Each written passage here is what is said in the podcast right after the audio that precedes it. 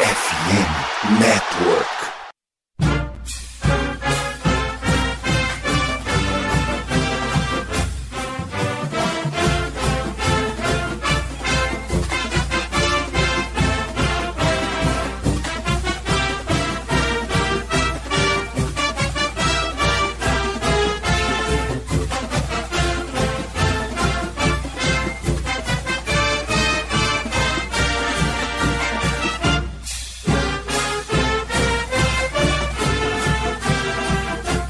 Saudações, amigos! Saudações, fãs de esporte! Saudações, fãs dos esportes universitários!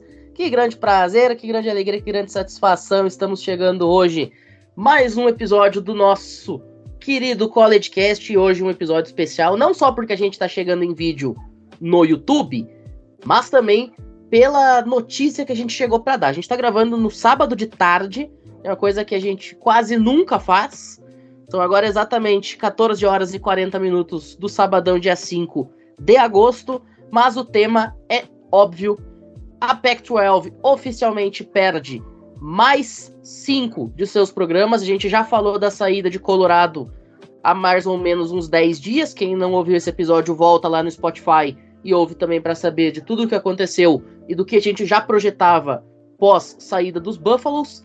E agora, mais 5 programas também deixam a conferência, 2 rumando para a Big Ten, Oregon e Washington, e 3 rumando para a Big 12. São eles Arizona, Arizona State e Utah, o que deixa a Pac-12 com 4 equipes neste momento. Hoje a gente vai falar muito sobre isso e projetar qual pode ser efetivamente o futuro dessa conferência para os próximos anos.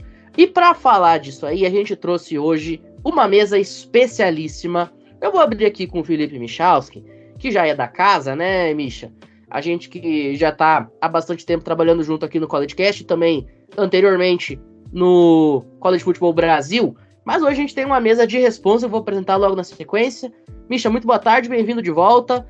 É um cenário que a gente já falava que ia acontecer. Faz um ano, desde que o USC e o UCLA saíram, a gente já vem falando, ó, a Pac-12 está em vias de se tornar uma conferência morta. Aconteceu neste fim de semana. Olá a todos, muita satisfação participar desse podcast. Boa tarde, Matheus, boa tarde, João e boa tarde, Otávio, que vão ser recepcionados logo na sequência. Cara, a movimentação da semana passada de Colorado saindo, ela gerou uma onda nesses últimos 9, 10 dias de notícias, enfim, o negócio acelerou muito, né? E ontem tivemos um capítulo histórico, né, no College Football, né? No caso de futebol não, né? Nos esportes universitários em geral, né? Dessa saída em massa. Até, talvez a gente pode discutir, tem alguns programas que talvez não estavam 100%, assim, pensando em mudar, mas é que o cenário que foi dado é desse, a Pac-12 não conseguiu fechar um contrato, e esse êxodo em massa, então, acontece para as duas conferências que já estavam trabalhando muito para canibalizar a Pac-12, e a Pac-12 agora numa situação quase de insolvência, quase de fim, que a gente vai comentar aqui, né, na sequência. Pois é, e como eu falei, para esse episódio especial, a gente trouxe 2 convidados especialíssimos, 2 caras que estão por trás de 2 das principais páginas sobre esportes universitários aqui do Brasil. Vamos começar com o Otávio. Otávio, muito boa tarde, diretamente lá do College Sports Brasil. Eu sempre falo que o Otávio, ele tem uma coisa que eu amo, que é colocar qual canal vai transmitir cada jogo de cada esporte universitário naquele dia. Isso me ajuda demais, né? Porque é um trabalho de formiguinha que, rapaz, deve ser um negócio muito complicado. Otávio, muito boa tarde, bem-vindo a esse CollegeCast especial. Grande prazer ter você aqui com a gente. Bom, obrigado, Kim, pela apresentação, obrigado por estar novamente aqui com vocês para falar desse caos do realinhamento. Primeiramente, quero dar um abraço no João, no Felipe, que também faz um trabalho muito bom com os esportes universitários. Dá um alô para o ouvinte do CollegeCast, que eu sempre ouço, que é um podcast que faz um trabalho muito legal aí no cenário dos esportes universitários, cobre beisebol, futebol americano, enfim, é algo que falta muito aqui no Brasil, aqui, hein? Disseminar o esporte universitário, que tá pegando fogo aí com o realinhamento de conferência, com o fim iminente da Pac-12, que está reduzida a 4 membros, enfim, com Big Ten aí com 18 membros, Big 12 com agora 16, já estou perdendo a conta, toda anexação que eu... Agora, talvez aí esses que vai ter que resolver os problemas existenciais deles, pode ser a próxima a ser alvo dessa sanha do realinhamento de conferência. Pois é, a gente vai falar um pouquinho também sobre isso aí, se der tempo, porque, olha, tem rumores de FSU, de Florida State Seminoles e de Clemson também querer pular do barco lá na ACC. Já ouvimos falar de que Miami talvez estivesse considerando também. Quem sabe a gente também pincela um pouquinho sobre isso hoje, ou quem sabe aí no próximo episódio. E fechando a nossa escalação titular de hoje, o João Vitor Coelho, diretamente do College Football BR, um dos caras que quando chegou para falar de College Football no Brasil era tudo mato, né? Os dinossauros andavam entre nós naquela época. Muito bem-vindo, primeira participação aqui no College Cast. Muito bem-vindo a essa festa estranha com gente esquisita, parafraseando o relato russo, como eu sempre gosto de dizer. Ótimo, muito obrigado, Pinho, pela apresentação, muito obrigado ao Michalski pelo convite, forte abraço no Otavio também do College Sports Brasil, que faz um trabalho excelente nas redes sociais, cobrindo todos os esportes universitários, e novamente agradeço pelo convite, é um prazer estar aqui.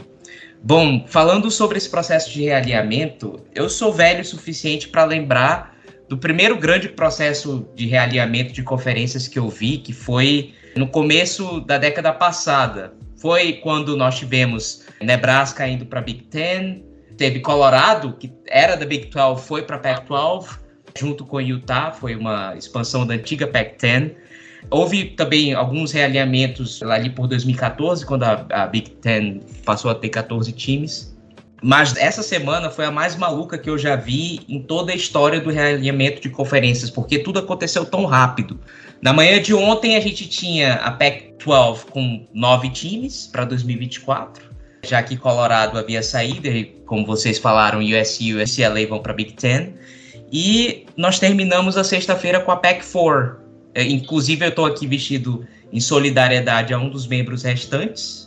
E o Otavio tá com Stanford e Vasco, né? O gigante sempre aparece. E a Pac-12 agora tá com 4 membros, Cal, Stanford, que nós temos aqui, além de Oregon e USU, Washington State, Oregon State e Washington State. Realmente é muito difícil. E só tocando na questão que o Michalski tocou, que algumas equipes foram levadas a reboque pela incapacidade da Pac-12 em fechar um acordo de mídias que todos os seus membros pudessem concordar, nós tivemos Utah e Arizona State foram a reboque de Arizona para a Big 12, e eu até destaco que o presidente de Arizona State, na noite de quinta-feira, ele parecia meio reservado, ele hesitou um pouco em concordar com essa mudança, com essa saída da Pac-12, porque ele queria ver o que a Pac-12 teria a propor em relação ao novo acordo de mídias, porque ele realmente queria continuar na conferência, mas ele queria primeiro ver o que a Pac-12 tinha a oferecer aos seus membros restantes. Aparentemente, na manhã de sexta-feira, a Pac-12 apresentou essa proposta final do acordo de mídias, foi algo que desapontou os seus membros, e boa parte, né? E aqueles que estavam sendo sondados por outras conferências resolveram, de fato, sair. Perfeito. Pois é, inclusive chegou a se comentar internamente na reunião que a Pac-12 teve com os seus membros, né, que o diretor representante da Arizona Wildcats na reunião parecia que estava tão engajado com a Pac-12 que se ele decidisse sair, ele deveria ganhar um Oscar. Ele decidiu sair 5 horas depois. Mas enfim, isso tudo é papo para daqui a pouco. Agora tem um bloquinho de recados, já a gente está de volta. Não saiam daí, continuem com a gente.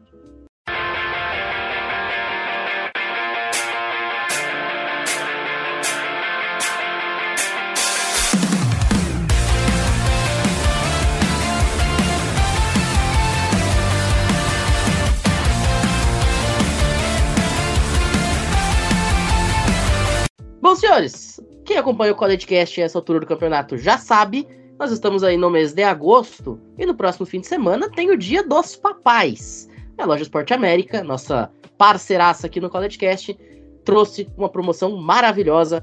Tem produtos lá com 30%, às vezes até mais por cento de desconto, pensando no Dia dos Papais. Quer seu pai goste de esportes universitários, quer não, fica aí a dica. Presente perfeito está na loja Esporte América, então já vai ali no link que vai estar na descrição do episódio, tanto no Spotify quanto no YouTube, e compre sem moderação. E claro, compra um presente para você também, porque ninguém é de ferro, todo mundo é filho de alguém, por mais que você não seja pai, então né? Já faz aí o seu presentinho também lá na loja Sport América. Mais uma vez eu friso, a loja oficial, licenciada pela própria NFL para confecção, comercialização e venda de jerseys, bonés, gorros, moletom, enfim, tudo mais que tem direito da NFL aqui no Brasil, além de muita coisa bacana de NBA, NHL e MLB, fica de olho. Bom, dito tudo isso, daqui a pouco a gente está de volta, aí sim, para mergulhar nesse cenário da Pac-12, não saiam daí.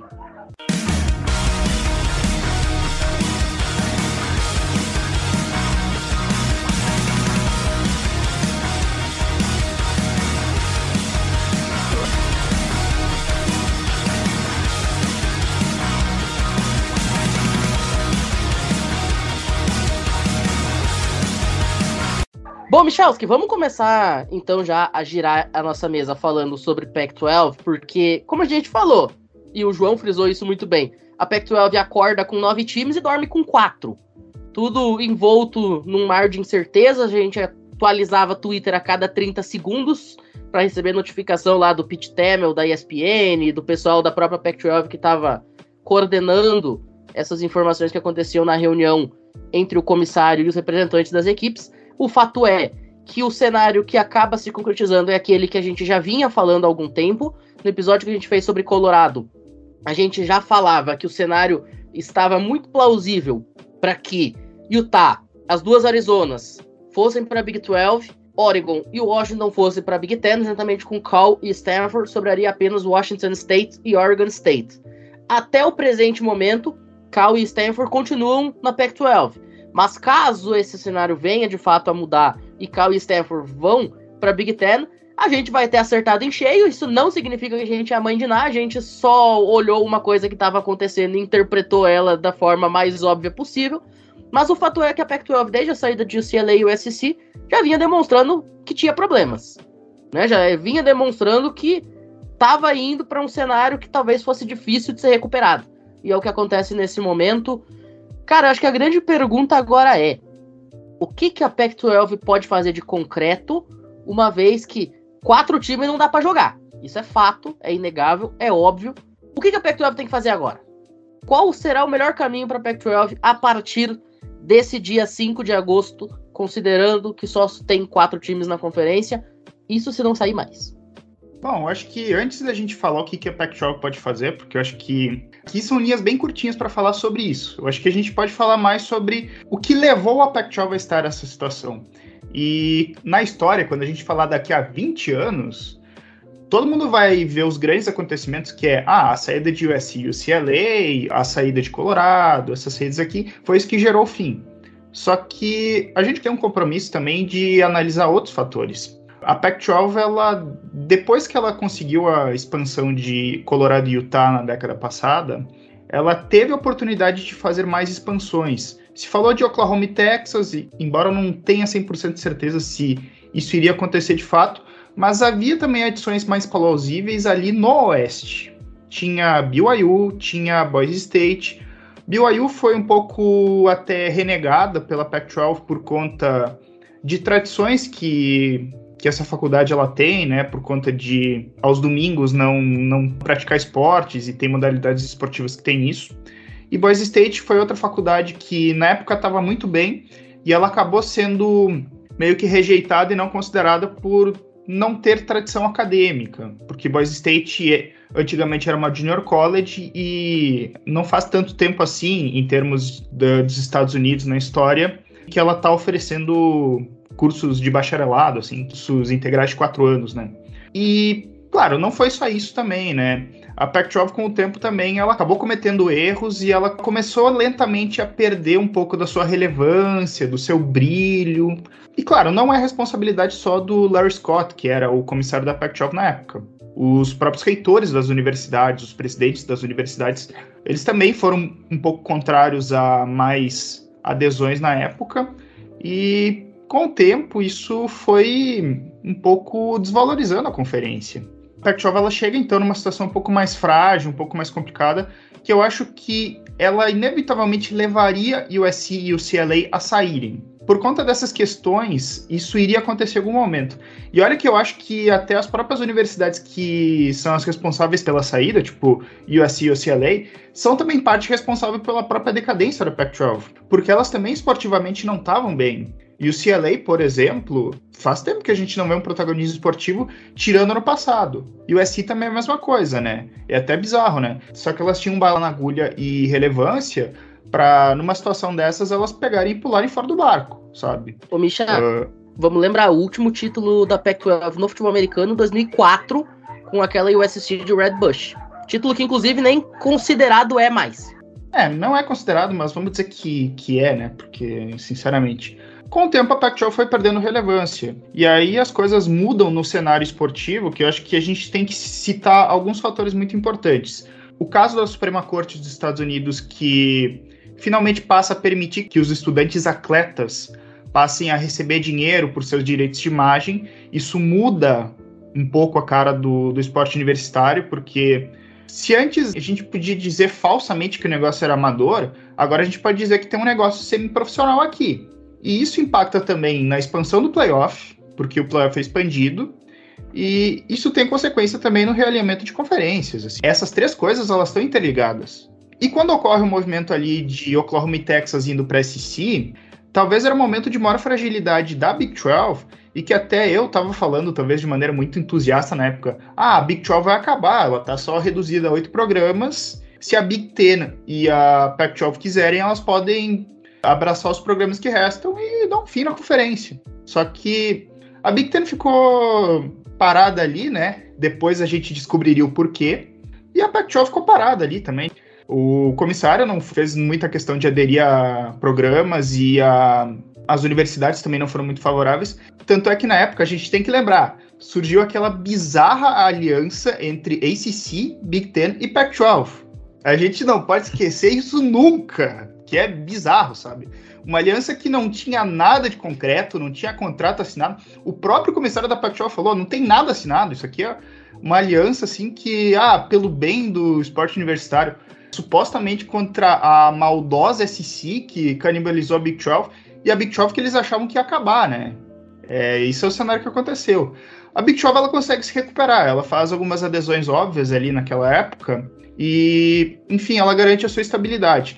Mas o que acaba sendo crucial, eu acho que o que acaba sendo crucial, no fim das contas, para o fim da Pac-12, é que o cenário que estava se posicionado era que talvez uma conferência ou ela iria acabar, ou ela iria ficar numa situação de queda de patamar. A Big 12 ela acaba fazendo esse contrato antes, ela fecha um contrato mediano ali de 31 milhões com as universidades que tem, e ela bota uma cláusula que até 5 programas de Power 5 que ela conseguisse botar... receberiam o mesmo valor quando entrassem. Esse é um valor importante. E a Pac-12, ela faz um movimento que é um erro estratégico de cálculo. Ela perde o USC e o UCLA e ela tenta estimar o seu contrato de TV em torno de $50 milhões por faculdade. Isso assusta as emissoras de TV, que acabam preferindo justamente assinar com a Big 12, e aí não tem mais espaço para um outro contrato de TV. A própria ESPN acaba dando uma recuada nas iniciativas também por não ter grana, estava com balanços financeiros negativos e, queira ou não, a TV acaba sustentando muito das conferências. Ela é uma das principais responsáveis por essas mudanças. No fim das contas, só sobrava, assim, na prática, um contrato com a Apple que, em números, já não batia, já não conseguia chegar aos mesmos 31 milhões da Big 12, que eu acho que se chegasse, talvez a Pac-12 até poderia sobreviver. E também tem o problema da visibilidade, né? Porque você está falando de uma plataforma de streaming, né? Que não tem ainda tanta infiltração no meio popular. Isso naturalmente ocasionaria a perda de visibilidade. Então, as universidades que estavam sendo mais assediadas, elas já começaram a sair. No caso, primeiramente, Colorado. Depois a Arizona também foi mais assediada, e acho que as outras foram mais a reboque ali. Arizona State e Utah, como o João falou, nitidamente foram a reboque, elas não queriam sair, mas aqui era a única opção que estava dada para elas. E Oregon e Washington, eu acho que estavam ali meio na beira, assim, de querer ir, não ir, né? Eu acho que estava meio num tanto faz, assim, ela teria benefícios, talvez, das duas maneiras, viu que uma não deu certo, correu para outra e também agora está na Big Ten. Pois é, eu acho que essa questão dos contratos de TV... ela acaba sendo um fator preponderante, claro, Afinal, a gente está falando de um contrato com a Apple que pagaria 20 milhões por ano para cada time, contra um contrato de 31 milhões na Big 12. A gente está falando aqui de 50% a mais. Você aí que está nos ouvindo, caro ouvinte, você que ganha 3 mil na sua empresa, se outra chegar e te oferecer 5 mil para fazer a mesma coisa, você não vai ir? Óbvio que você vai ir. Ninguém diria que não. É a coisa mais óbvia que dá para frente. Mas, além disso, a gente tem que considerar a questão que o Michalski falou sobre a inércia da Pac-12 em anos passados. Cara, você tem a chance de pegar programas que estavam em alta. Ele citou ali Boise State. Vamos lembrar que Boise State teve temporadas maravilhosas. Boise State teve temporadas de ganhar New Year's Six, de vencer Fiesta Bowl, jogar da Estátua da Liberdade. BYU talvez seja o maior programa que não fazia parte de uma Power 5 até esse momento, programa mais tradicional, com título nacional, com grandes jogadores saindo de lá. Poxa, a gente tem um quarterback campeão do Super Bowl que saiu de BYU. Então eu acho que essa inércia da Pac-12, ela acaba pagando um preço muito alto. E claro, não seria uma Boise State, não seria uma San Diego State, não seria uma BYU que faria magicamente a Pac-12 ganhar mais 10 milhões num contrato. Só que você consegue colocar esses times. De repente você já ganha ali um corpo para tentar buscar mais alguém.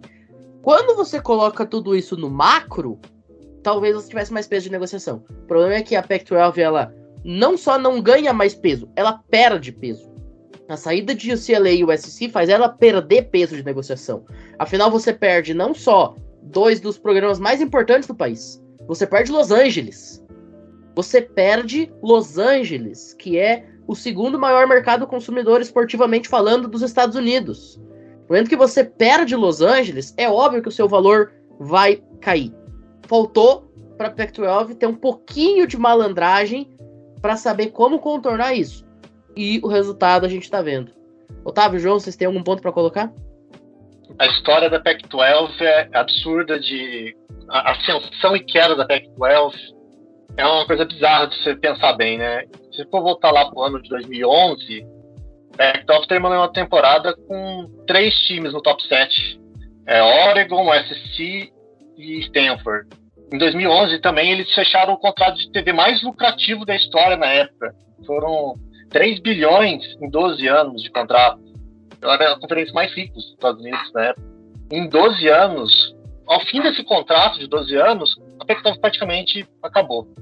Para chegar nesse ponto, é uma conjunção de más decisões que é difícil você tirar a culpa do Larry Scott, que foi o comissário da época, que criou uma rede de TV do zero na Pac-12 com 7 canais que viraram praticamente um trambolho ali, sem utilidade prática, porque eles não conseguiram entrar na DirecTV, não tinha abrangência nacional, então ninguém conseguia ver os jogos da Pac-12 nos Estados Unidos, então isso enterrou muito a visibilidade da conferência, a visibilidade dos jogadores.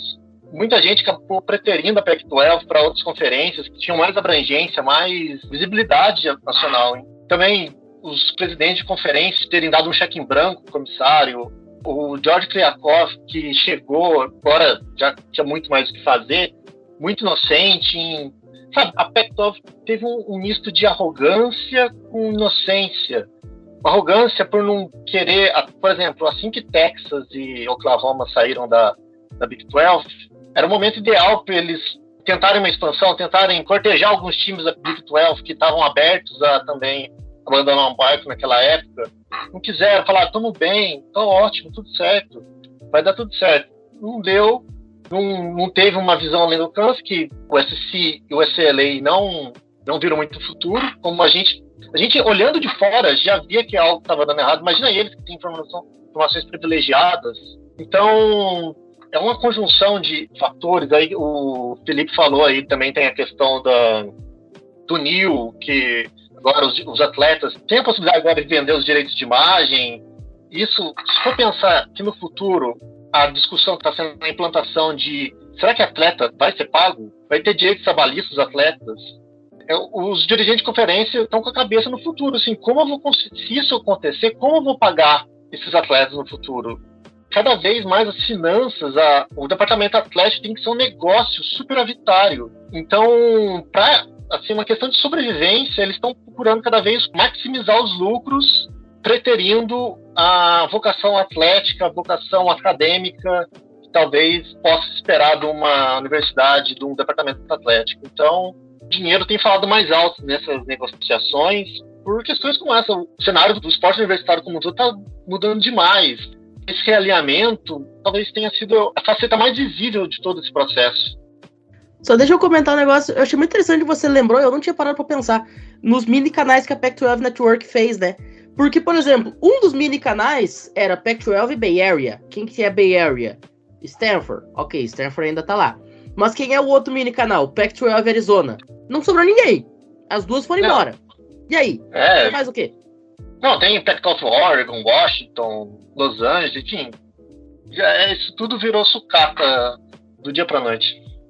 Realmente eu concordo com o Otávio, concordo com vocês. Eu digo que a Pac-12 perdeu o bonde da história, não soube se adaptar a um cenário do college football que está mudando rapidamente. Porque a Pac-12 teve um preciosismo muito grande, ainda tem, em fazer toda essa falsidade de dizer que se importa com o bem-estar dos estudantes atletas. Porque todas as conferências fazem isso em graus diferentes. Mas das 5 principais conferências do college, a Pac-12 é que tem essa faceta mais visível, né? De falar, não, nós nos preocupamos com o bem-estar dos nossos atletas, nós nos preocupamos em tratá-los de uma forma digna, justa, nós nos preocupamos com a parte acadêmica, que foi um dos fatores que fizeram com que a Pac-12, como vocês já ressaltaram, não buscasse essa expansão, porque programas como Boise State ou San Diego State não atendiam, ou UNLV, que eles teriam o mercado de Las Vegas, é uma das regiões metropolitanas que mais cresce nos Estados Unidos, e agora tem 2 times profissionais, pode ter mais um outro no beisebol. Eles se contentaram com aquela estrutura que parecia ser imutável de 12 times, está completamente blindada desse cenário de mudanças do college. E ano passado houve um grande reality check, né? Um grande choque de realidade com a Big Ten arrancando UCLA e USC da conferência. Foi uma questão de empáfia, de preciosismo, de querer mostrar essa faceta, essa falsidade de se preocupar com a questão acadêmica, que dos grandes executivos do college, eu acho que nenhum deles realmente se interessa com isso. É porque a SEC e a Big Ten, elas realmente não se preocupam em fazer essa máscara. A SEC, todo mundo sabe que o pessoal quer dinheiro. Eles querem dinheiro e querem aumentar as receitas a cada ano, e por isso que conseguiram o maior contrato de todos com os canais do grupo Disney. E as outras conferências foram atrás. Além da questão que o Otávio mencionou, eles criaram a Pac-12 Network, que era uma rede de canais esportivos de TV fechada, que se restringia à costa oeste dos Estados Unidos. Virou uma piada recorrente aqui, a gente não ter acesso aos jogos da Pac-12. Muitas vezes até quando haviam confrontos interessantes que podiam mudar o enredo da conferência do college football, a gente aqui não podia ver, porque no meio oeste dos Estados Unidos nós não temos a Pac-12 Network. E o resto do país também. Enquanto isso, as outras conferências foram atrás. A Big Ten foi a primeira conferência a ter seu próprio canal de TV, a Big Ten Network, há 15 anos. Foi fundada em 2007. Depois veio a SEC Network, que já foi em parceria com a ESPN em 2014. Em 2019, a ACC, eu digo que a ACC eu acho que não vai desaparecer, porque apesar de estar enfraquecida em termos financeiros em comparação com a SEC, com a Big Ten e até mesmo com a Big 12, eles já têm o próprio canal de televisão deles de alcance nacional, que é a ACC Network, lançada em 2019, em acordo com a ESPN. E a Big 12 não tem um canal de televisão, mas um canal próprio, mas eles conseguiram um grande acordo de televisão no passado. Ano passado, a Big Ten fechou um acordaço de mídias, 8 bilhões em 7 anos, em agosto. Em outubro, foi a Big 12 que fechou um acordo de 6 anos com a ESPN e a Fox, mais de $2 bilhões, 380 milhões por ano. E esse acordo também inclui jogos no streaming, porque a maioria dos jogos do futebol americano da Big 12 estarão inclusos nos canais de TV linear, né?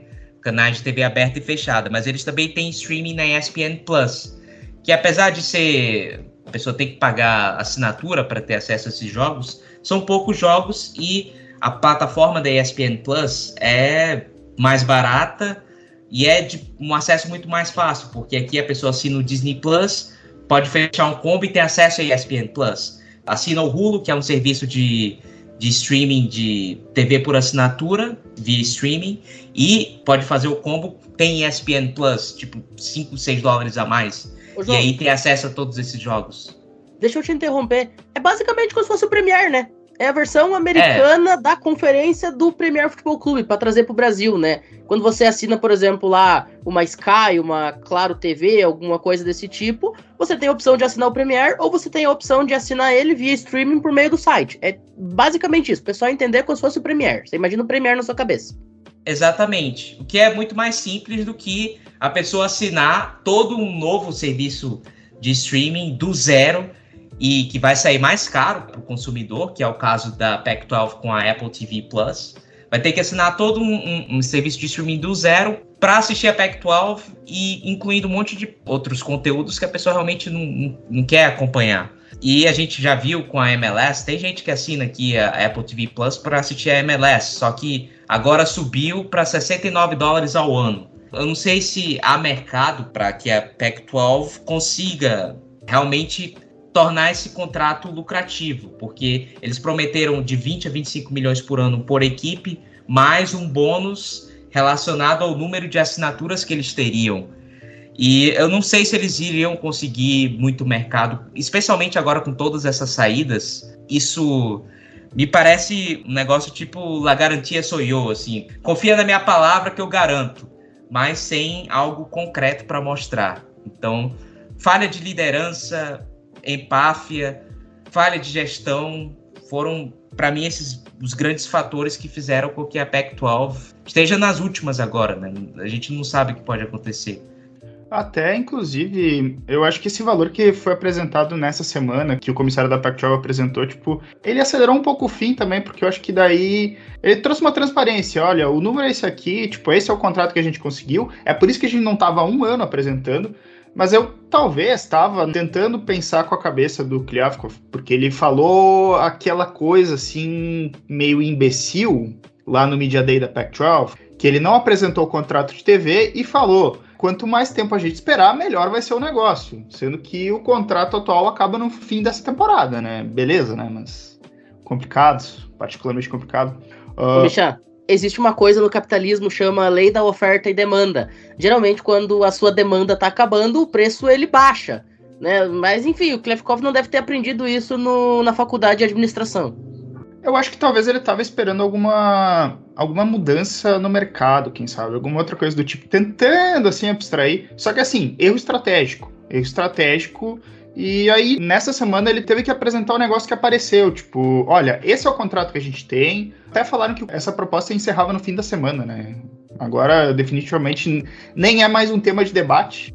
Eu acho que o Kliavkoff, ele já estava pressentindo que ia dar errado, porque em 2011, esse contrato, o Larry Scott apresentou a questão do Pac-12 Network justamente baseado em assinaturas. Nós vamos montar essa rede aqui, a gente vai para o país e a gente vai rachar de ganhar dinheiro com assinatura.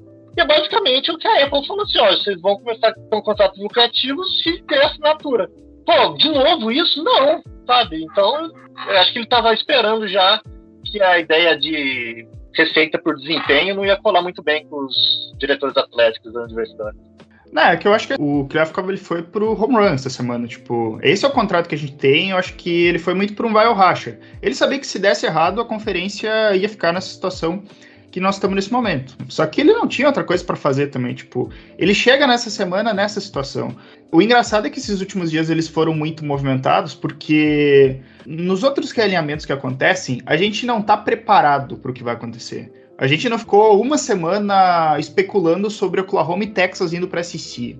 A gente não ficou uma semana especulando sobre USC e UCLA indo para Big Ten. Até quando o Colorado, tipo, toma movimentação, a gente não estava exatamente preparado. Só que quando ocorre essa movimentação de Colorado, ela já dá o pressentimento de que mais movimentações vão acontecer, porque é uma conferência que está perdendo membros. Nós estamos na véspera do início de uma temporada, sendo que é um momento crucial para você definir as coisas. Então, é lógico, as coisas deram uma acelerada muito forte nesses últimos dias.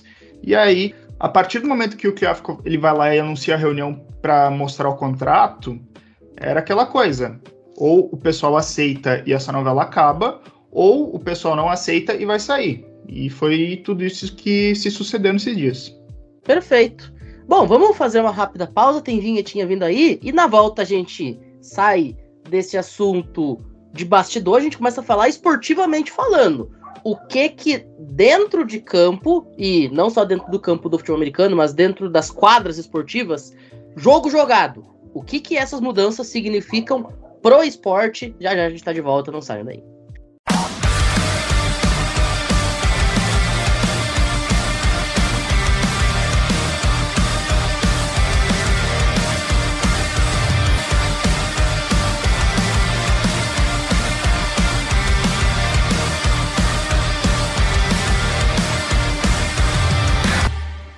Bom, a gente estava comentando aqui em off, antes da chegada do João Vitor, né, eu, o Felipe e o Otávio, sobre duas coisas principais que talvez essa questão da Pac-12 perder seus principais times e os principais times irem para outras conferências, elas acarretam. A primeira delas, em alguns aspectos isso corrige algumas perdas de rivalidades que aconteceram em anos anteriores, mas em compensação em outros aspectos ela cria perdas de rivalidades em outros programas. Explico. Tudo bem, UCLA e o USC foram juntas para a Big Ten, uma rivalidade extremamente importante, uma rivalidade que é citadina, né? Apenas 3 cidades dos Estados Unidos têm 2 faculdades, uma delas é essa aí, é Los Angeles, isso na primeira divisão, né? Vamos deixar bem claro. Você tem Oregon e Washington também indo juntos, que é a maior rivalidade do extremo noroeste americano. Você tem Utah se juntando a BYU na Big 12, o que vai deixar o Holy War ainda mais interessante, e eu particularmente acredito que de hoje em diante o Holy War vai ser sempre na Rivalry Week, porque pode definir um time para jogar final da conferência. Vamos imaginar um Holy War valendo vaga na final de conferência. Cara, seria um negócio absolutamente estratosférico lá em Utah. Você tem Arizona e Arizona State também indo juntos, então você vai manter essa rivalidade. Por outro lado, você também quebra rivalidades. Afinal, Oregon e Oregon State já não estarão mais na mesma conferência. Você não vai poder ter, por exemplo, o Oregon State arrancando o Oregon do playoff nacional, como já aconteceu. Você não vai poder ter, por exemplo, o Washington State tentando derrubar o Washington, talvez, de uma final da conferência. Você deixa de ter, por exemplo, Oklahoma e Oklahoma State jogando no Bedlam Series todos os anos, porque Oklahoma agora foi para a SEC. Por outro lado, você corrige Texas e Texas A&M. Vamos lembrar que Texas A&M, a fight song deles é zoeira com Texas. O início da fight song é literalmente So Long to the Orange and the White. É pra tirar sarro mesmo. Ou seja, esses processos de realinhamento que tem acontecido nos últimos 2 anos, eles ao mesmo tempo que corrigem historicamente rivalidades perdidas, elas também acabam criando perdições de rivalidades, por outro lado. E eu acho que esse talvez seja um ponto que a gente precisa considerar. Como é que as equipes que saem da Pac-12 vão ser elencadas dentro das suas novas conferências de forma que isso se mantenha. É bastante provável a gente ver UCLA e o USC se enfrentando numa Rivalry Week, coisa que até não acontecia, né? Geralmente o jogo era na antepenúltima rodada. É bem provável que a gente vai ter Oregon e Washington jogando também. Mas como é que você vai montar esse calendário de uma forma que você permita essas rivalidades acontecerem? E o segundo ponto também, para eu fechar esse meu comentário e passar para vocês. Como é que você vai fazer isso ser viável cruzando o país inteiro? Como é que você vai fazer os 9 jogos do futebol americano intraconferência na Big Ten? Como é que você vai fazer esses 9 jogos fazerem sentido se você tem 4 times que são sediados a 3.000 quilômetros dos seus adversários? Como é que você vai fazer Oregon sair de Eugene, que é no extremo noroeste, e jogar em Piscataway, que é em New Jersey, que é no extremo leste? Você vai literalmente tirar um time que fica praticamente afundado dentro do Oceano Pacífico e você vai mandar ele para jogar dentro do Oceano Atlântico. E mais importante, como é que você vai fazer isso com os outros esportes? Como é que você vai pegar as meninas do vôlei de praia, que estudam de dia para jogar de noite, e você vai cruzar o país?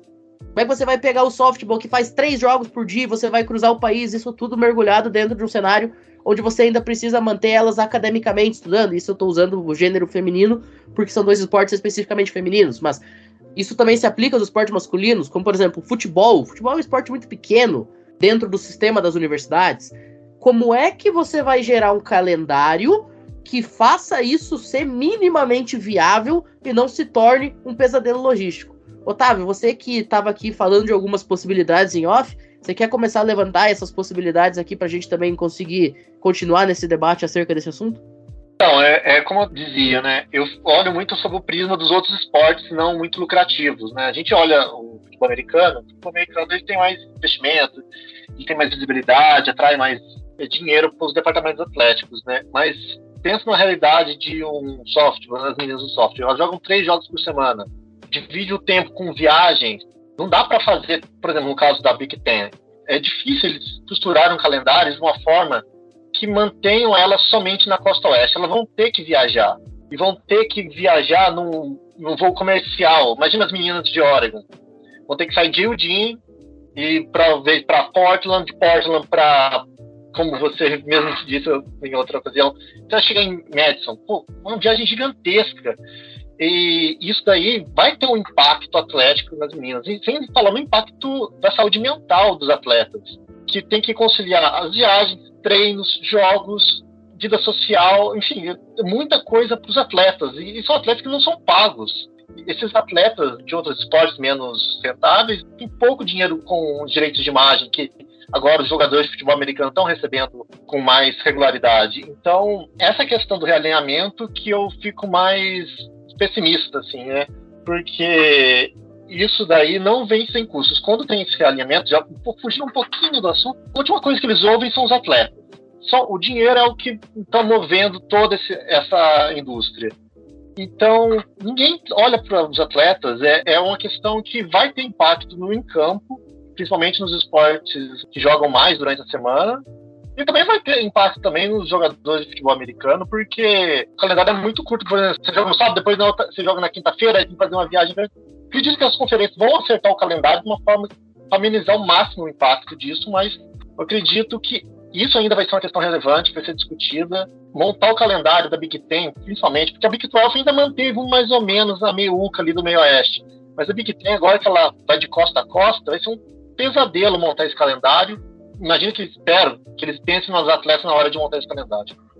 A gente até falava sobre a questão de que a Big Ten, no mês passado, ela anunciou o fim das divisões, né? Hoje você não tem mais a leste e a oeste como a gente tinha até o ano passado, e sempre foi tema de muita discussão, porque sempre você tinha um oeste muito enfraquecido e um leste sempre muito forte.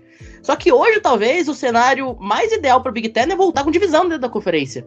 Você cria, uma divisão do Pacífico lá, com esses 4 times, e eu ainda acho que Cal e Stanford vão receber essa ligação.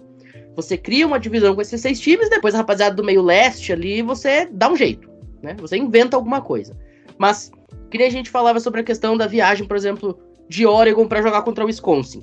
Tanto o Oregon quanto o Wisconsin ficam nas capitais dos seus estados. Só que capital americana é cidade menor. Não é cidade grande que nem aqui no Brasil, que a cidade mais importante do estado é a capital. Porto Alegre, Belo Horizonte, São Paulo, Rio de Janeiro, Salvador, Recife. Não. Nos Estados Unidos, as cidades administrativas são cidades menores. E é onde ficam as faculdades.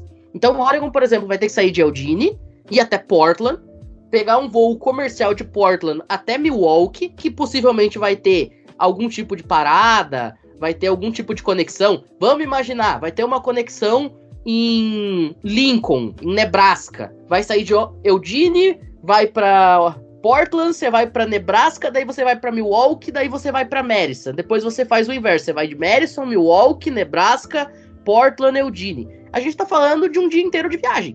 Se você somar só o tempo de avião e ônibus, 24 horas. E isso tudo sem considerar todo o resto. Aí você tem que colocar alimentação, você tem que colocar repouso, você tem que colocar sono, você tem que colocar saúde mental, como você citou. Você tem que colocar que talvez isso possa acontecer num período de alguma aula importante. Claro que período de prova geralmente não tem competição para preservar essa questão. Mas o conteúdo que vai ser cobrado numa prova, ele é passado na aula. Se você não vai na aula, você não tem o conteúdo para a prova. É um negócio óbvio. Cara, eu acho que essa é a meu grande asterisco. Eu sou um fã declarado da Big Ten, mas essa questão da anexação dos times do extremo oeste me deixa com a pulga atrás da orelha nesse sentido. Porque o futebol americano não é difícil você montar um calendário. Você pega, por exemplo, UCLA e USC, Oregon e Washington, são 4 times. Você bota todos eles jogar entre si, você já tem 3 confrontos. Dos 9 que a conferência tem que fazer internamente, sobram 6. Esses 6, você pode colocar todo ano eles jogar contra um ciclo, por exemplo, de Iowa, Nebraska, Wisconsin, Minnesota. Você tem 4 times aqui, você bota que eles jogam todos os anos contra 2. Você já matou mais da metade do calendário, sem precisar cruzar o país. São times do extremo meio, né? Da região central. Então, beleza, você já fez 5. Aí os outros 4, você bota que joga em casa contra Penn State, fora contra Michigan, em casa de novo contra Rutgers, fora lá contra Illinois, Fighting Illini, e pronto, fechou o calendário. Não é difícil. Agora os outros esportes vai ser um exercício digno de Albert Einstein, viu? Pois é, eu só queria comentar sobre essa situação, porque me traz aquele ponto que eu falei da falsidade, de fingir que esses executivos ligam para o bem-estar dos estudantes atletas. Um dos argumentos que a direção, que a executiva da Big Ten lançou para tentar convencer essas equipes da Pac-12 a saírem da Pac-12 e entrarem na Big Ten foi de que nós vamos tentar fazer com que os atletas, quando eles tiverem que jogar partidas fora do estado e percorrer longas distâncias, nós vamos fretar voos quando for possível, em qualquer oportunidade que for possível. Vamos fretar voos para que os atletas saiam de sua cidade diretamente para outra. Por exemplo, um time de Oregon vai jogar contra Iowa, em Iowa City, que é uma cidade pequena do estado de Iowa. Eles pegariam um voo fretado de Eugene direto para Iowa City, sem ter que ter conexão em Portland ou em Des Moines, que é a maior cidade de Iowa, para justamente evitar gastar mais tempo, evitar o desgaste físico, desgaste mental dos atletas, quando for possível, né? Evitar todo o desgaste que gera esse tipo de traslado. Mas agora, há poucos dias, a Big Ten voltou atrás e falou que já não pode garantir voos fretados para todos os esportes, em todas as situações. Eles já falaram que, não, agora, quando houver um deslocamento de longas distâncias para outras partes do país, os atletas vão em voos comerciais. Então, eles têm que pegar voos comuns, né, voos de carreira, de empresas aéreas, e aí eles têm que respeitar a programação, né, os horários das empresas aéreas, o que já é uma inconveniência a mais para times que precisam viajar, precisam percorrer todo o país para jogar. Então, e essa é uma situação muito complicada. Eu posso dar o meu exemplo. Mês passado eu estive em São Francisco e esse é um percurso que talvez Minnesota tenha que fazer, se caso Cal e Stanford sejam adicionadas à Big Ten. E nós já temos UCLA e USC na Big Ten, e em 2024 estava marcado de Minnesota jogar contra UCLA em Pasadena. Os horários dos voos entre aqui e São Francisco e aqui e LA são parecidos. São 4 horas de voo. Não é tipo a Inglaterra. Os Estados Unidos são um país muito grande, e eu acho que um dos pontos que me fazem ser mais a favor desse regionalismo entre conferências é que torna o processo, torna a logística para os times jogarem entre si muito mais fácil do que nós termos uma conferência que engloba quase todos os fusos horários do país. E com isso a logística fica muito difícil, especialmente para os atletas, que eles que têm que performar bem dentro de campo, né? Eles que fazem um show acontecer. Então esse é um problema muito grande. A Big Ten vai ter que refazer toda a sua o seu calendário para 2024, que já estava marcado, porque Oregon e Washington vão entrar na conferência já a partir do ano que vem. Então toda a schedule vai ter que ser refeita. Estou interessado em saber como que eles vão montar essa tabela, que rivalidades eles vão preservar e quais times vão ter que fazer esses deslocamentos aí, percorrendo todo o país. O Michalski até sabe de quem eu vou falar. O Rafa Menoncin, que é um parceiro nosso aqui no College Cast, torcedor doente da USC Trojans, ele comenta, mas é que alguns times já tem que fazer isso durante a temporada. Sim, tudo bem. O Wisconsin, por exemplo, quando joga no Rose Bowl, tem que ir para Pasadena. Ok, beleza. Oregon, 3 anos atrás, fez um jogo lá no Dashu, em Columbus, contra o High State. Beleza, acontece. A gente sabe que acontece. O Wisconsin, ano passado, recebeu em Madison o Washington State. Tudo bem. Só que a grande questão é, você fazer isso uma vez é uma coisa. Você prepara o seu calendário, você olha. Não, esse ano nós vamos ter que ir lá para Madison na semana 3. Você já monta a sua logística de forma que você consiga sair cedo, você já monta o esquema de aulas de forma com que os alunos não tenham prejuízo, você monta, né, todo o sistema, como é que você vai voar, você monta tudo em questão de hotel, enfim, você se prepara. Outra coisa bem diferente é você ter que fazer isso 4 vezes no ano, 5 vezes no ano, quiçá. Cara, é outro sistema. E aí, claro, esse sistema ali que eu até falei de, vamos fazer os times jogarem entre si aqui na Costa Oeste, mata 3, joga da região central, mata mais 2, são 5. Beleza. Só que tem o resto do calendário também que não é de jogos da Big Ten. Você tem mais 3 jogos. Esses 3 jogos são marcados de time para time. Eu não acho, por exemplo, que o UCLA vai pensar, não, esses 3 jogos a gente tem que jogar contra San Diego State, contra Boise State e contra BYU, porque a gente precisa ficar aqui para economizar gasto. E aí você pega 3 adversários, em tese, mais fracos, que talvez possam te prejudicar no ranking. Ou você pensa, eu vou jogar contra San Jose State aqui para eu ter um jogo cupcake que fica mais perto de casa. Tudo bem, um jogo você pode fazer isso, mas você vai fazer isso 3, 4 vezes? Não vai.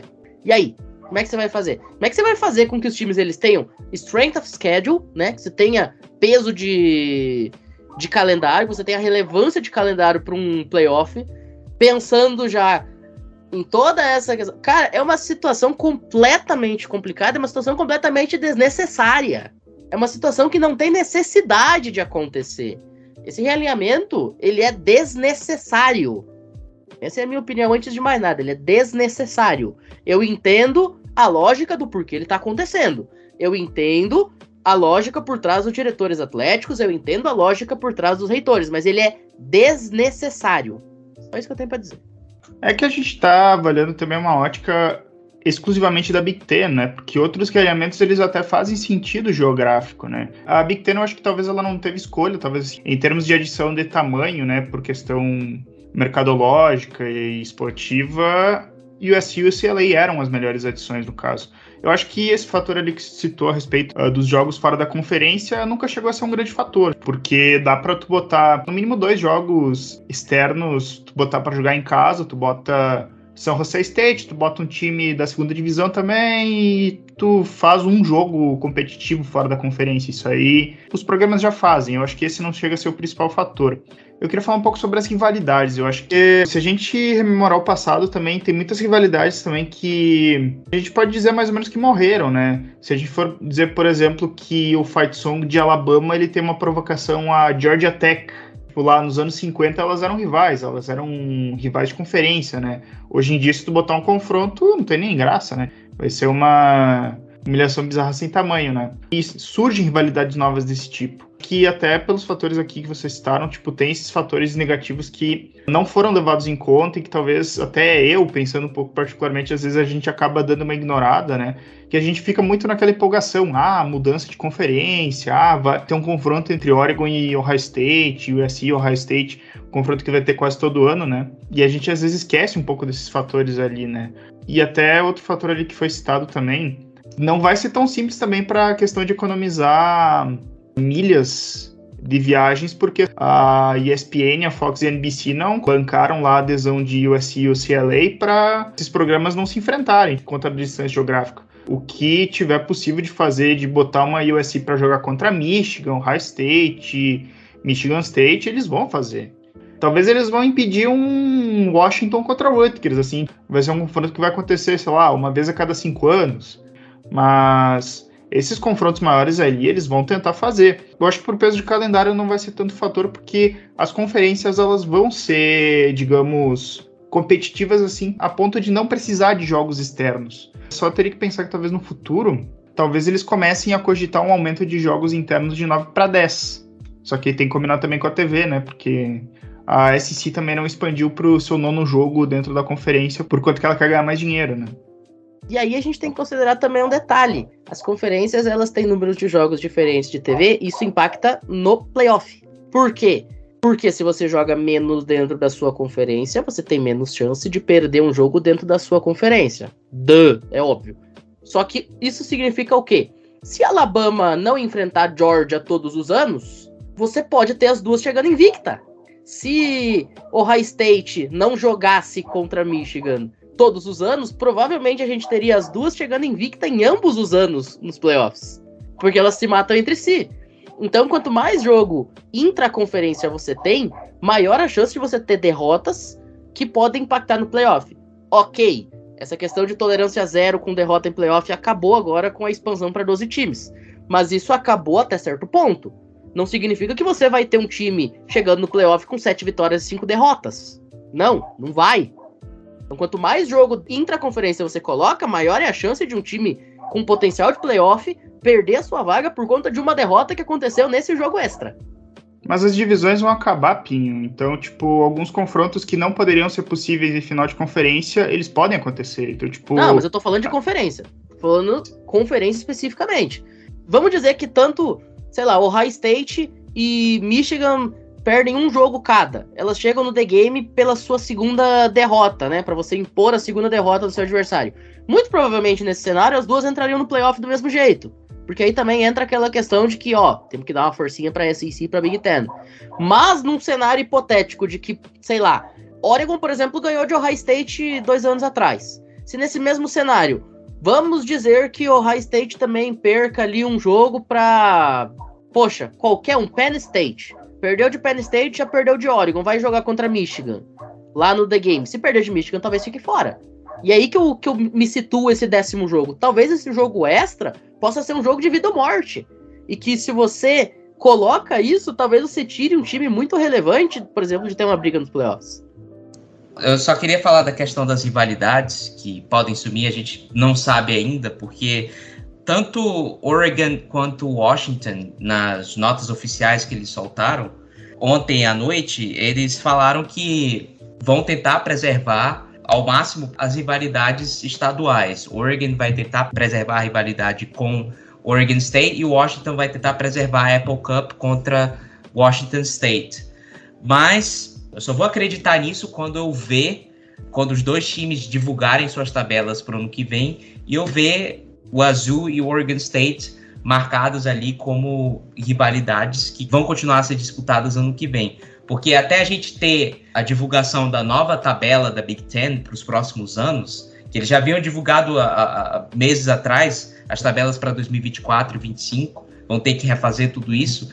Até a gente ter essas tabelas novas, nós não temos ideia do que pode acontecer, né? Se eles vão adicionar um 10º jogo ou não, que para mim me parece de bom tamanho. 10 jogos dentro da conferência para uma conferência de 18 times agora. Então, eu acho que esse é um passo que vai acontecer no futuro e talvez fica ameaçado, né? Essas rivalidades fiquem ameaçadas. Eu não sei qual técnico uma vez falou que se você não está na mesma conferência, não há garantia que você jogue. Então, é o destino dessa rivalidade. Ainda eu me pergunto, o destino da rivalidade entre Cal e Stanford, que embora elas estão perdidas ali no espólio da Pac-12, podem ter o mesmo destino, mas podem se separar. Stanford torna independente, Cal, sei lá, abandona. Sei lá, Cal tá com uma dívida gigante do departamento atlético, sei lá se eles estão tão aplicados assim em ter esportes, mas enfim, é uma rivalidade Cal e Stanford que eu gosto de assistir. Tem jogos clássicos aí que também pode estar ameaçando. Teve aquele famoso jogo da banda, né, que o cara fez o touchdown com a banda marcial dentro do campo já e tal. Fantástico. Nossa. Agora, eu vou comentar um pouquinho sobre Cal e Stanford, até pra gente já fechar o episódio, que a gente já tá com o tempo aí estourando. A gente tem que considerar uma coisa. A Big Ten, ela é uma conferência que tem muito time forte academicamente, né? A gente fala aqui, por exemplo, de Northwestern, que tem um GPA surreal. A Illinois tem um GPA altíssimo. Rutgers nem se fala. Tem vários times da Big Ten que tem GPAs altíssimos. Eu, até por isso... Eu bato na mesma tecla há um ano, há 13 meses. Stanford vai entrar na Big Ten. Eu vejo muito facilmente Stanford na Big Ten. Porque você tem um programa altamente vencedor, é o time com mais títulos em todos os esportes, é o programa atlético maior campeão da NCAA, é Stanford, então você tem peso. Você tem peso no futebol americano, vamos lembrar que Stanford chegou a estar ali top 5 de ranking faz o quê? 10 anos? Não chegou a jogar playoff, mas estava ali. Então é um time que tem muita relevância, é um time que tem grana e é um time que tem academicamente um potencial altíssimo. É tudo o que a Big Ten quer.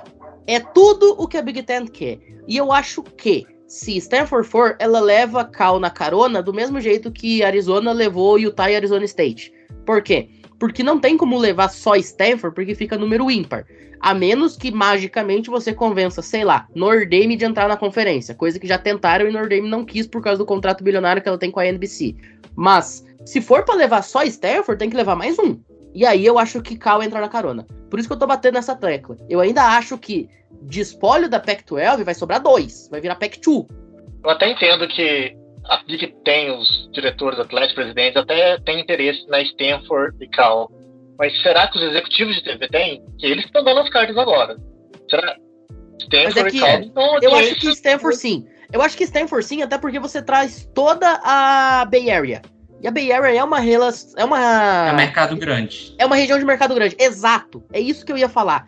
Cara, Bay Area é gigante em mercado consumidor. Tanto é que tem time em todos os esportes. A gente lembra que tem Golden State Warriors, tem o Oakland A's, até vai sair da região, tudo bem, mas tem São Francisco 49ers, tem São Francisco Giants. Então eu acho que Stanford, por estar na Bay Area, é um time que traz muita coisa pra TV. E, cara, por isso que eu digo, o cenário tá completamente formado pra Stanford e pra Big Ten também. Eu acho que só falta realmente alguém pegar o telefone e dizer, hey, what's up? Só que aí quanto mais tu demora, diferentemente do que o comissário da Pac-12 diz, eu acho que piora o negócio, porque se você vai fazer uma movimentação meio tardia, e eu não sei, até eu tenho pouca autoridade para falar a respeito, mas eu não vi nenhuma movimentação de Stanford e Cal, sabe? Tipo, principalmente de Stanford, assim, eu acho que eles estavam muito crentes na permanência, né, de que a Pac-12 continuaria a existir, e se eles forem iniciar um movimento agora... Considerando que a TV já não quer pagar tanta grana para quem tá entrando agora, eu tô muito na dúvida, sabe? E a gente fala, por exemplo, de Washington State e Oregon State, esses dois times, eles não têm pra onde correr. A Big 12 não vai querer Washington State e Oregon State, gente. Não, Esses dois estão completamente perdidos. Ou é Mountain West ou é Independência, não tem o que fazer. E aí, indo pra Mountain West, você tá rebaixado, entre aspas, tudo bem. De repente, a Mountain West pode virar a quinta conferência. Pode ser, mas pode não ser. Então, o cenário hoje é... Nós tínhamos 12 times na Pac-12. Vamos fazer o resumo do episódio. Nós tínhamos 12 times. Desses 12, ficou 10. Desses 10, ficou 9. De 9, ficou 4. De 4, provavelmente vai ficar 2. Esses dois não tem pra onde ir. Esses dois são sem teto. Minha questão com, só para arrematar a questão de Stanford e Cal, é que se você for puxar a audiência dos jogos de Stanford e Cal nos últimos anos, é quase traço, assim, sabe? Então, eles não seriam um acréscimo muito... Sim. Pelo menos não tem muito apelo. Eu não vejo eles com muito apelo para Fox pegar, bancar 30 milhões, sei lá, em Stanford e Cal chegando, assim, porque se for questão de audiência, eles não sei se eles trazem muita coisa para mesa. Mas Rutgers também não tem. Rutgers também não tem. É um bom ponto. Mas eles têm o mercado de Nova York, que é o mercado número 1 do país, e é bem maior que o mercado de São Francisco, por exemplo, que é um mercado grande, como vocês falaram, só que é como se o Campeonato Paulista quisesse adicionar 2 times do Campeonato Carioca, mas já pegaram Flamengo e Vasco, e agora tem que pegar Botafogo e Fluminense. Ou, sei lá, América e Madureira. São 2 times do mercado grande, mas que não tem muito impacto ali naquele mercado. Até porque o mercado da Bay Area não é muito interessado em college football, como até Chicago, como Detroit, Atlanta, Nashville ali no sul. Então, é uma situação complicada para esses 4 times restantes. Para o Azul e o Oregon State, eu acho que até seria bom entrar numa Mountain West eventualmente, porque eles seriam... Alguns dos top dogs da conferência teriam chance de ganhar vários títulos, ser competitivos, brigar, sonhar mais alto, algo que é muito difícil na Pac-12, pelo menos hoje em dia. Agora, Cal e Stanford, eu vejo uma situação mais complicada, porque eu não sei se é do interesse da direção desses programas sofrer esse rebaixamento para Mountain West. Eu acho que Cal e Stanford não vão para Mountain West. Haja o que hajar, já diria o filósofo, Cal e Stanford não vão pra Mountain West. Acho que elas preferem jogar de forma independente mesmo. Mas enfim, a gente tem que fechar o episódio. A gente já estourou nosso tempo. A gente podia ficar aqui a tarde inteira falando que teria assunto, mas vamos seguir acompanhando o que vai acontecer. Quem sabe aí, se surgir mais alguma novidade bombástica nos próximos dias, a gente volta e conversa mais um pouquinho também. João, Otávio, muitíssimo obrigado pela participação de vocês aqui. Foi muito legal bater esse papo. Como eu falei, né, a gente quis fazer esse crossover justamente para pegar as opiniões das três maiores páginas do Brasil nesse cenário, né? A gente aqui pelo College Cast, o College Sports BR e o collegefootball.com.br. Então, muito obrigado pela participação de vocês e até uma próxima. Podem deixar o jabá aí, ó. Nos sigam nas redes sociais, no Twitter, @collegefootbr. A gente tem a mesma @ no Instagram, nos threads e... Nos sigam no Facebook também, que a gente ainda tem Facebook por enquanto existe. Muito obrigado pelo convite, eu agradeço demais. É um prazer falar sobre esportes universitários com vocês e até a próxima. Eu também quero agradecer o convite aí para participar do podcast. Estou à disposição aí para novos crossovers aí, que mega eventos aí, a gente está aí junto, pode chamar, estamos juntos. Também vou convidar quem está assistindo, quem está ouvindo, a nos seguir no College Sports BR, no Instagram, no Threads, no Twitter, ou digo X, né? Sei lá como chamar esse troço do Elon Musk agora, está operando. Mas nos sigam, tem a newsletter também, o Boletim College, que só clique nas redes sociais, que está tudo lá. Eu agradeço novamente a participação e até mais. Até a próxima. Michá, também, nos vemos no próximo episódio aí. A gente ainda tem que fazer a preview da Pac-12. Que momento, né? A gente deixou a Pac-12 por último, a gente vai fazer uma preview de 12 times sabendo que vai ficar 4. Que momento. Essa festa virou um enterro. Não, a gente vai fazer preview de uma conferência que vai acabar, né? Tipo, esse é o troço mais legal. É o último preview, né, da temporada da Pac-12, porque ano que vem não tem, né? E é bizarro, né? Porque tá prevista pra ser a melhor temporada em anos da Pac-12, né? Tipo, no futebol americano. Isso que é mais bizarro. A Pac-12 pode botar time no playoff e, quem sabe, até ser campeão nacional e acaba no dia seguinte. Seria maluco. Despedida com estilo. Deixa eu contar uma história, então, bem rapidinho. Em 1945, o Cleveland Rams, que hoje é o Los Angeles Rams, foi campeão da NFL naquele ano, primeiro título dos Rams. E na off-season eles se mudaram para Los Angeles. Até hoje é o único time da história a ser campeão da NFL e se mudar de cidade no ano seguinte. Ou seja, defender o título estando em outro lugar. Por que eu tô falando disso? Porque a gente pode ter uma Pac-12 fazendo isso aí. Quem sabe aí Oregon não ganha o título nacional, o USC com o Lincoln Riley ganha o título nacional e no ano seguinte não vai defender nem o título da conferência e jogando contra outros times em outros lugares. Cara, vai ser um cenário tão maluco que eu não quero nem pensar. Bom, enfim, dito tudo isso... Muito obrigado a todo mundo que esteve junto com a gente, tanto no YouTube, quanto no Spotify, quanto no Google Podcasts, enfim, onde quer que você esteja ouvindo e, quiçá, nos assistindo nesse momento. Muito obrigado e até a próxima. Continuem conosco, siga a gente lá nas redes sociais, @ocollegecast. Tem também o nosso pix lá, collegecast2021, @gmail.com. Nos ajude a pagar o equipamento dos moleques que fazem o programa aqui junto com a gente. Estamos de volta nos próximos dias aí, falando de Pac-12. Temporada tá chegando. Muito obrigado e até a próxima. Valeu!